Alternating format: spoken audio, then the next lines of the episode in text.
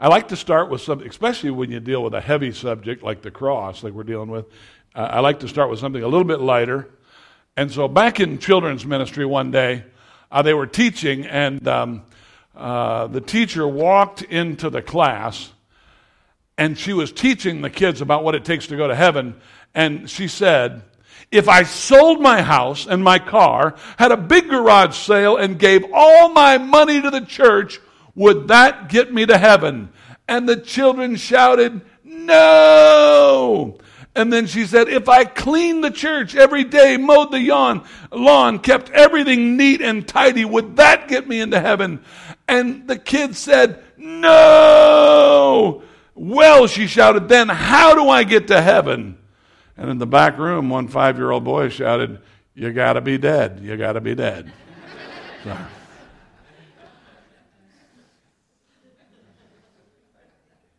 Case you don't know, we're Christians and we believe that it's not our works that get us to heaven. It's not what we do, but it's what He did. And aren't you thankful for that today? I'm thankful for that.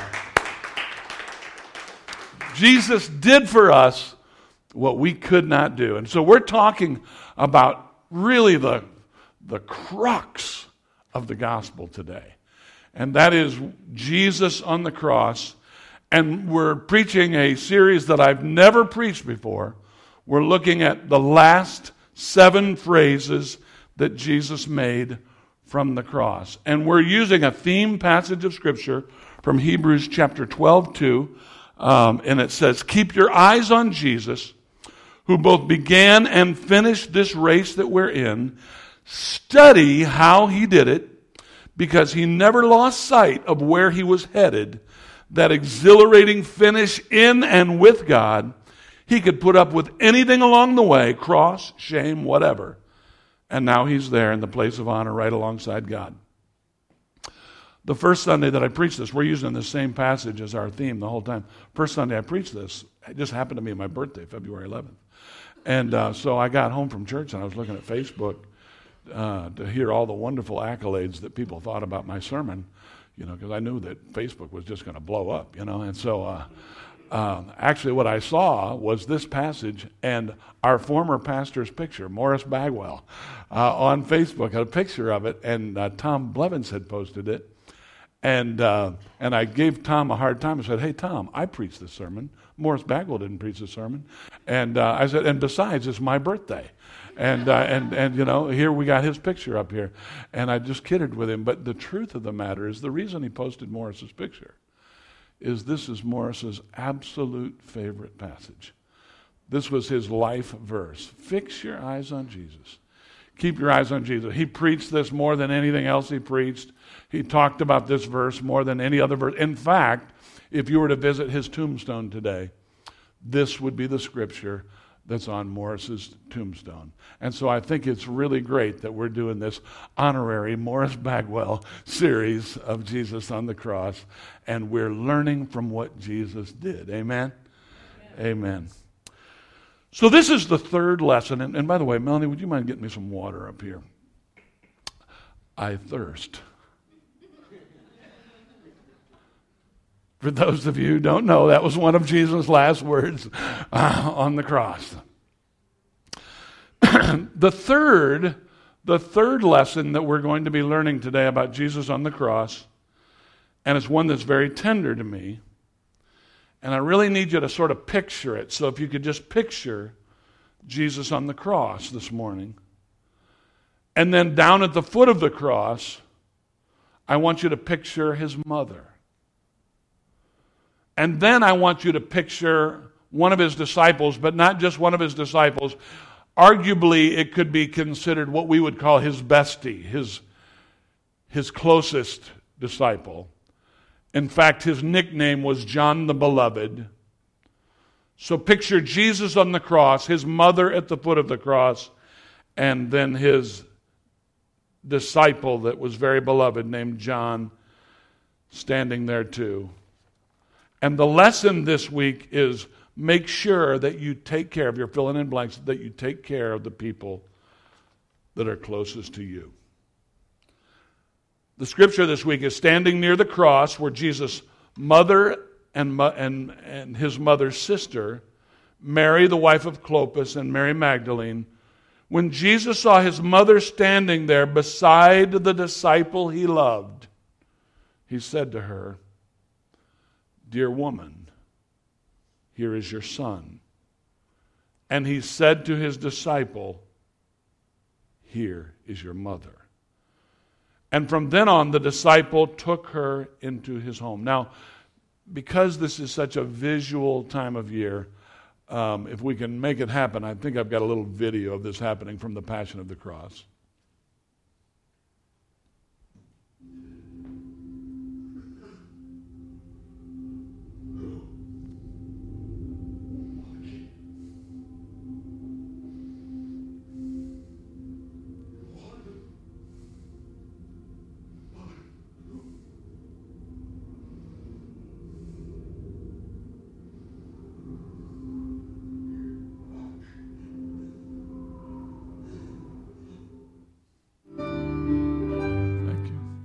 Thank you. Mother, behold your son. Son, behold your mother. And I wanted to, you to see that. You go ahead and turn the lights back on if you would. I wanted you to see that um, visually because I, I think it's really important for us to grasp what's going on, that we sort of see in our minds what's happening there. Thank you, Melanie.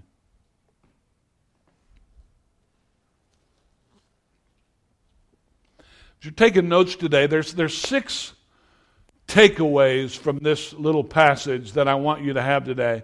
The first one's not going to take very long, and it's simply this identify the real problem.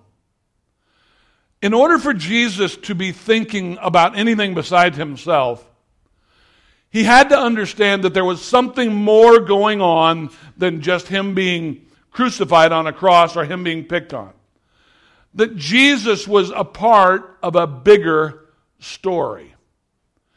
Sometimes when we're going through trouble and when we're going through our difficult days, it's hard for us to step back and realize wait a minute, there's something that's going on here. There's something bigger that's going on here. The enemy really has it out for me, and the enemy's trying to use this situation in my life in order to bring me down. But how many know that all things work together for good to those that love the Lord?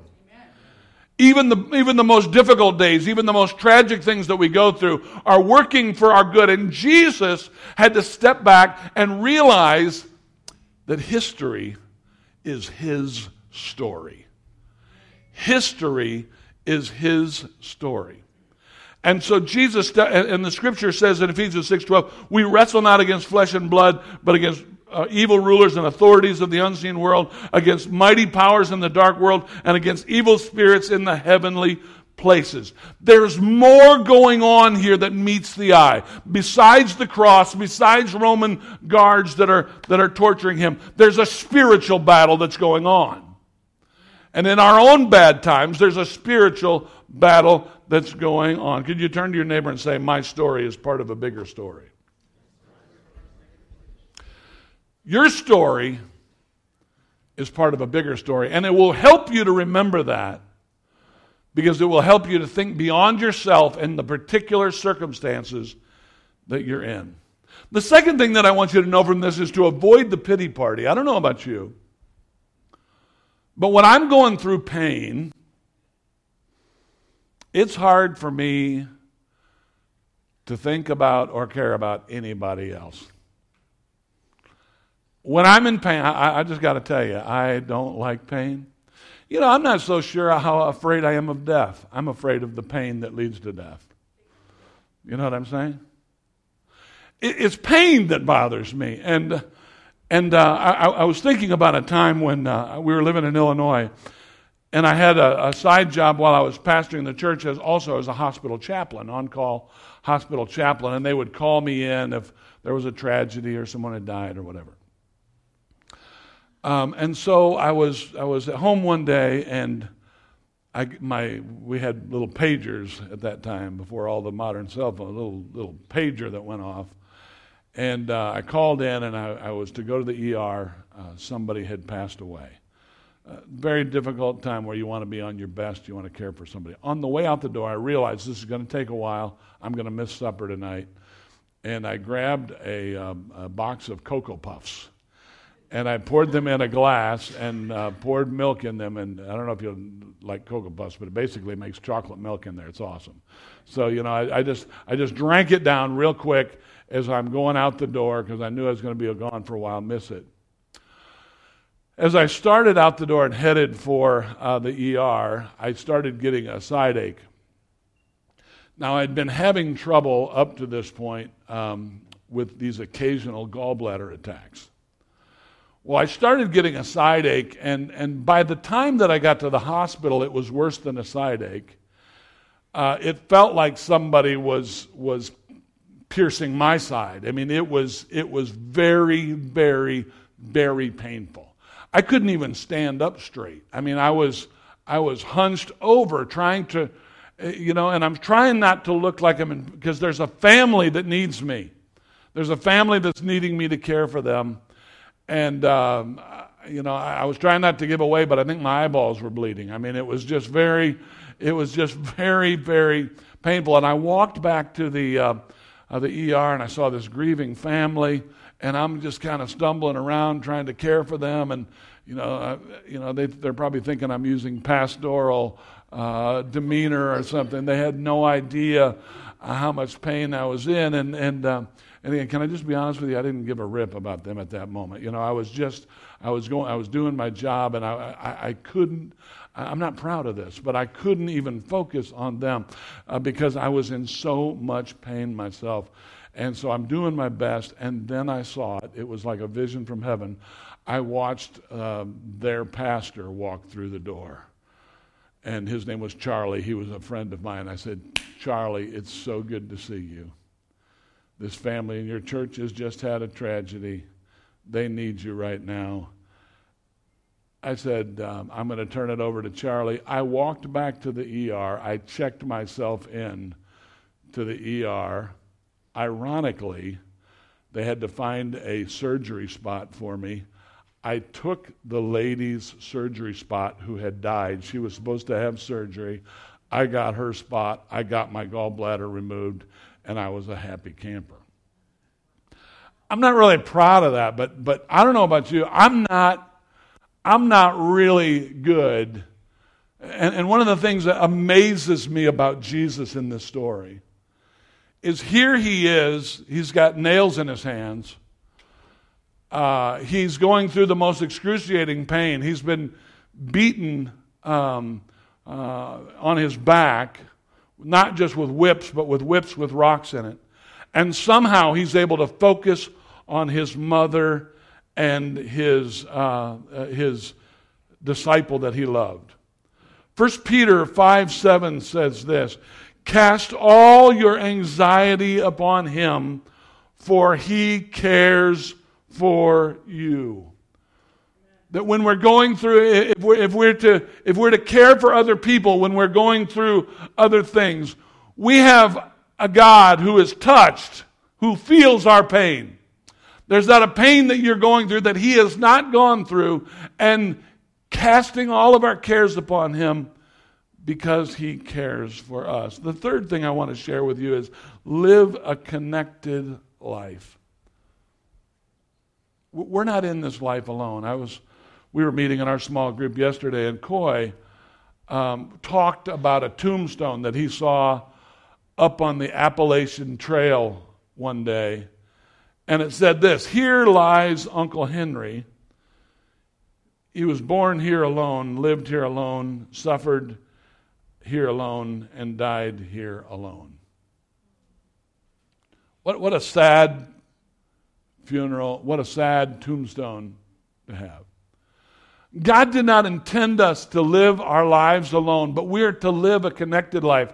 Uh, we're going through the Lord's Prayer. We've been going through the Lord's Prayer in my prayer group. But one thing that has struck me in the Lord's Prayer is, is it's not my Father which art in heaven, it's our Father who art in heaven.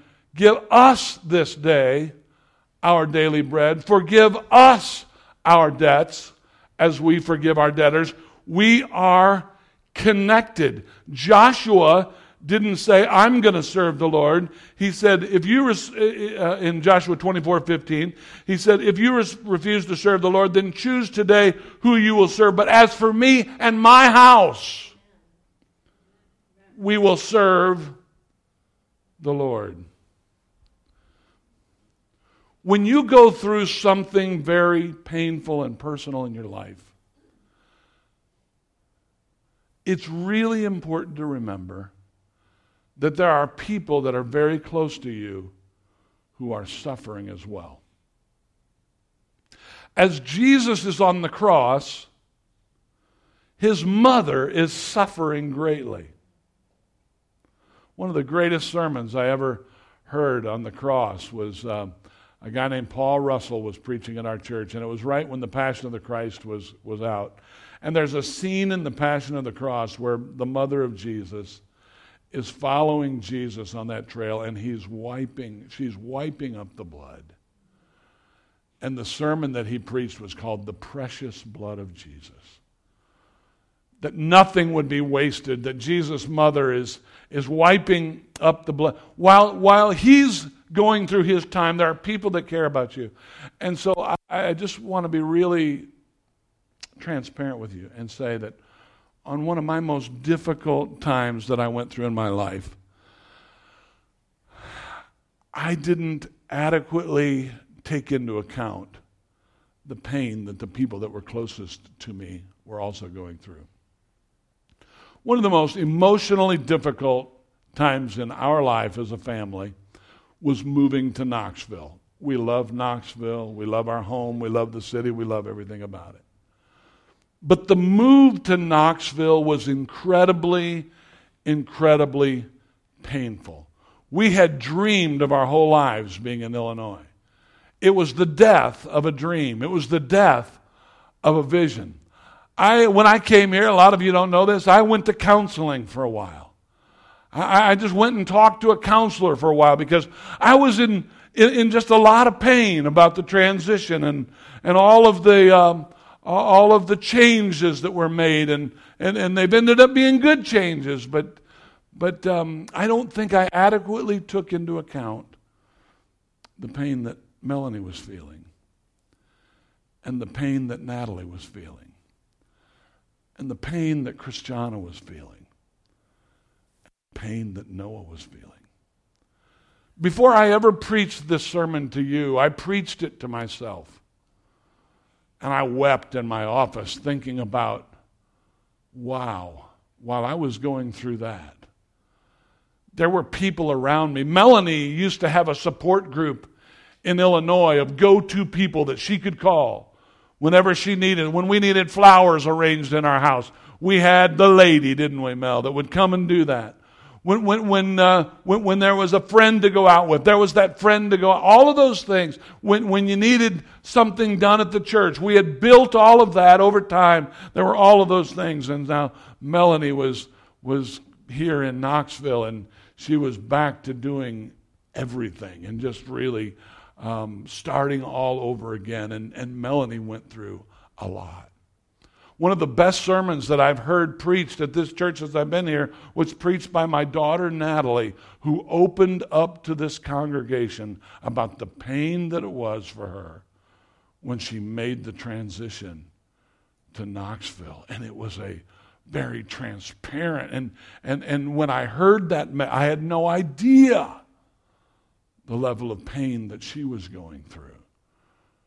Christiana is the one in our family who who carries our memories, and she, she, she's the one who is the keeper of all of the special occasions and remembers everything. And, and she went back a, a year or so ago and knocked on the door of the house we used to live in and asked the lady if she could just walk through all those rooms again. And she videotaped it, her and Noah walking through the house, and, and she put music to it, and she put it on, on Facebook of just, uh, it was a beautiful beautiful memory of this place that was Camelot to us. I can remember the day when it was pouring down rain and all three of my kids going outside and playing in the mud and yelling and laughing.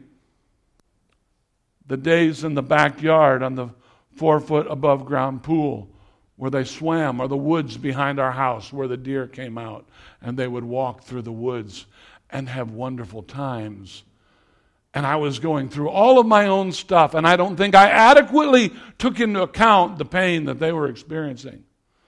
just a couple weeks ago, my son Noah was in town. And Noah talked to me about the pain, and he probably took it worse than any of them because he had to come and start high school in a new city where social circles were already made and where he tried to get in to certain social circles and was not allowed in and, and found himself with the kids who had been rejected and those who had not didn't feel like they were a part. So last night before I preached this message to you, on Saturday night, I wrote a letter to my wife and to my three children, and I sent it to them.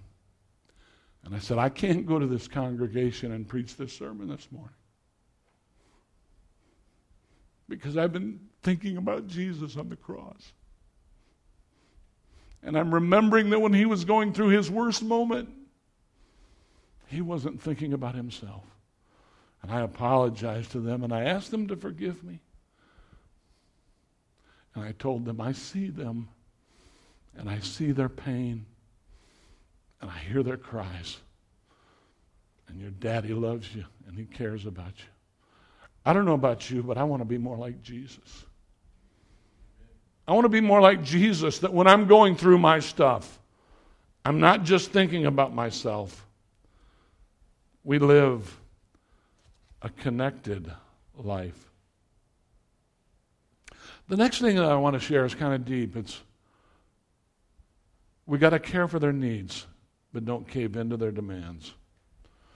Several years ago, there was a movie came out called The Last Temptation of Christ, and it was they were trying to make him being tempted by Mary Magdalene or whatever. I don't think that was the last temptation of Christ.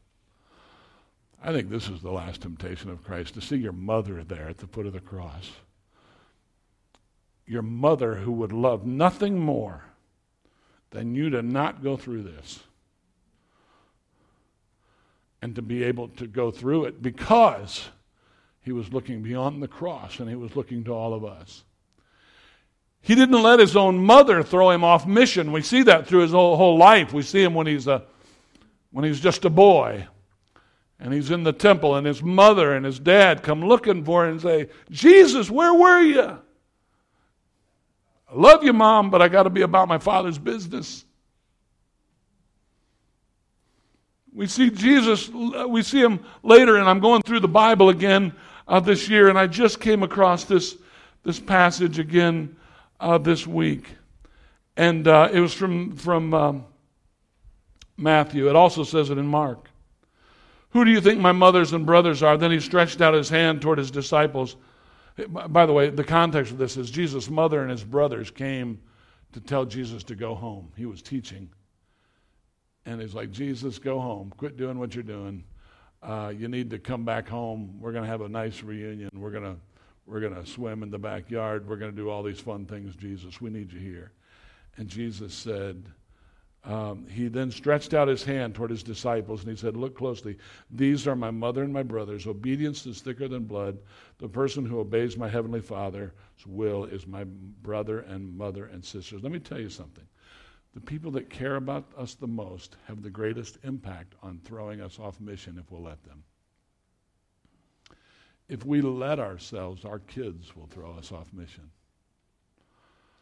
Our kids sometimes would um, would just love would, just love us to um, not bother with the kingdom of God stuff. Our own parents would, and, and I, I just want to honor my parents right now because I think my parents are unusual.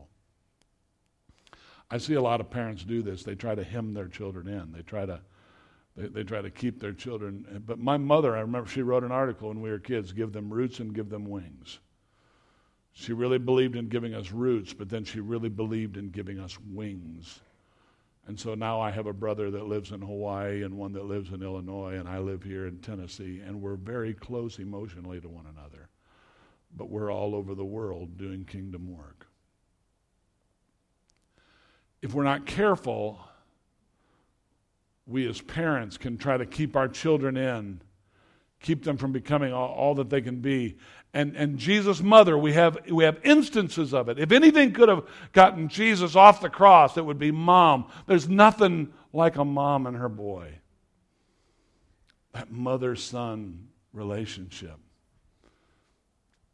And so we have to care for those, but we can't cave in to their demands. If Mary had their way, if had her way, there would be no cross. The disciples didn't want the cross. They wanted some other way. If John had his way, there would have been no cross. So we've got to care for their needs. Anybody know what I'm talking about this morning without caving in their, their demands? We got to love our children. We got to love our parents. But we do have to be about our Father's business. I love, uh, you, you know, my mom was one of those moms, ticks me off. She would agree with the teachers when we got in trouble. You know what I'm talking about? Do you know how many, you know, we used to have a school back at our old church. You can't believe the amount of parents that would come to us complaining against the teachers who were making kids do things like do their homework, you know, and, and, and all kinds of terrible things like behave in class and all that kind of thing. And we had parents that would take up for the kids. Thank God for moms and dads who won't take up for the kids, but that will, that will support the authority in their lives. Amen. Number five is keep loving to the very end.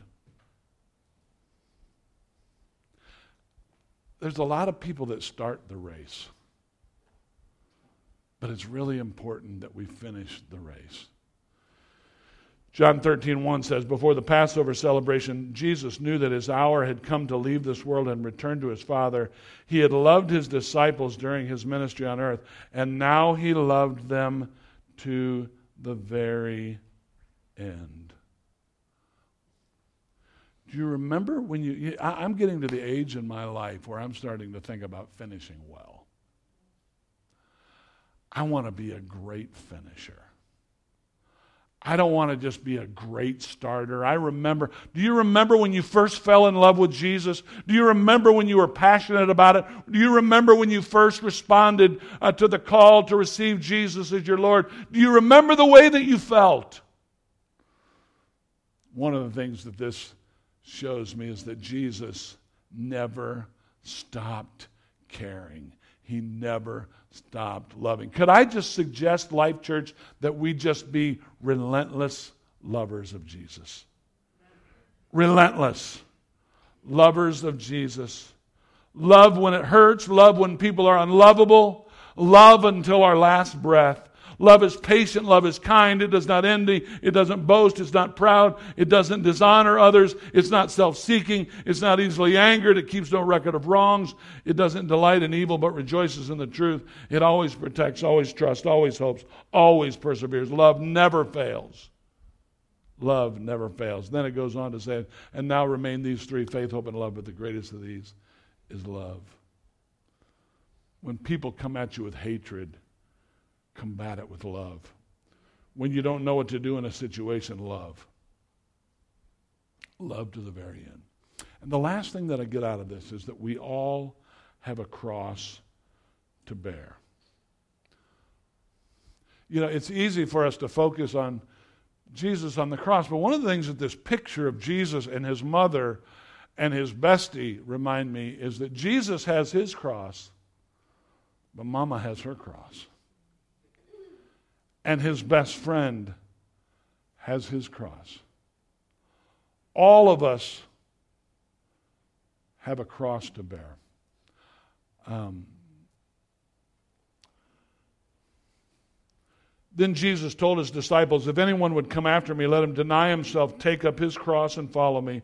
For whoever would save his life will lose it, but whoever loses his life for my sake will find it. For what will it profit a man if he gains the whole world and forfeits his own soul? Or what would a man give in return for his soul?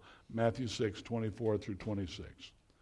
The picture of this week is a good reminder to all of us that we are just not spectators, we all have a cross. My brother Paul played in a huge uh, Easter production in Alexandria, Louisiana, that put on 13 performances a season uh, sold out audiences to thousands of people in the audience. Um, it was uh, well known all through the South, and I have a picture of him. I think on your next slide here. Do we have those pictures up? I think we do. Do we not? There we go. So that's that's Bill Clinton when he was in office. Actually came to to uh, to witness uh, uh, this production, and in fact, I, I got to go there and sat right behind Bill Clinton watching because I'm Jesus' brother. I'm the brother of Jesus. So I was the I, I got to go to the foot of Air Force One and meet Bill Clinton and all that, and we um, uh, we were there to watch him do this. But during the play, and it was quite a moving quite a moving play. Um, go to the next slide if you would. This is this is at the Last Supper. Um, Jesus breaking the bread, and, and uh, it was just filled with the passion of what he was going through. And then I just wanted to show you one more picture this was where, where Jesus is being beaten. And the reason I bring this up to you is, is because my mother, my mother could barely watch. Because it was so realistic what they were doing. My brother was wearing pads on his back that people couldn't see. But when they were beating him, they were beating him with all that they had. And so my mother my mother never got along with the Roman soldiers. It was all you could do to keep my mother from running on stage. And it's, and it's an, an apt reminder to all of us that not only does Jesus have his cross, but he invites us to take up a cross this mother who had to watch her son go through this. This disciple, this bestie who had to watch his best friend go through this. And then they, of course, suffer for Jesus. And, and the disciples, all but John, give their lives for Jesus. And John would have, but it wasn't required of him. Each of us have a cross to bear. Each of us have a cross to bear. I'm going to invite us to um, go to the Lord and pray. And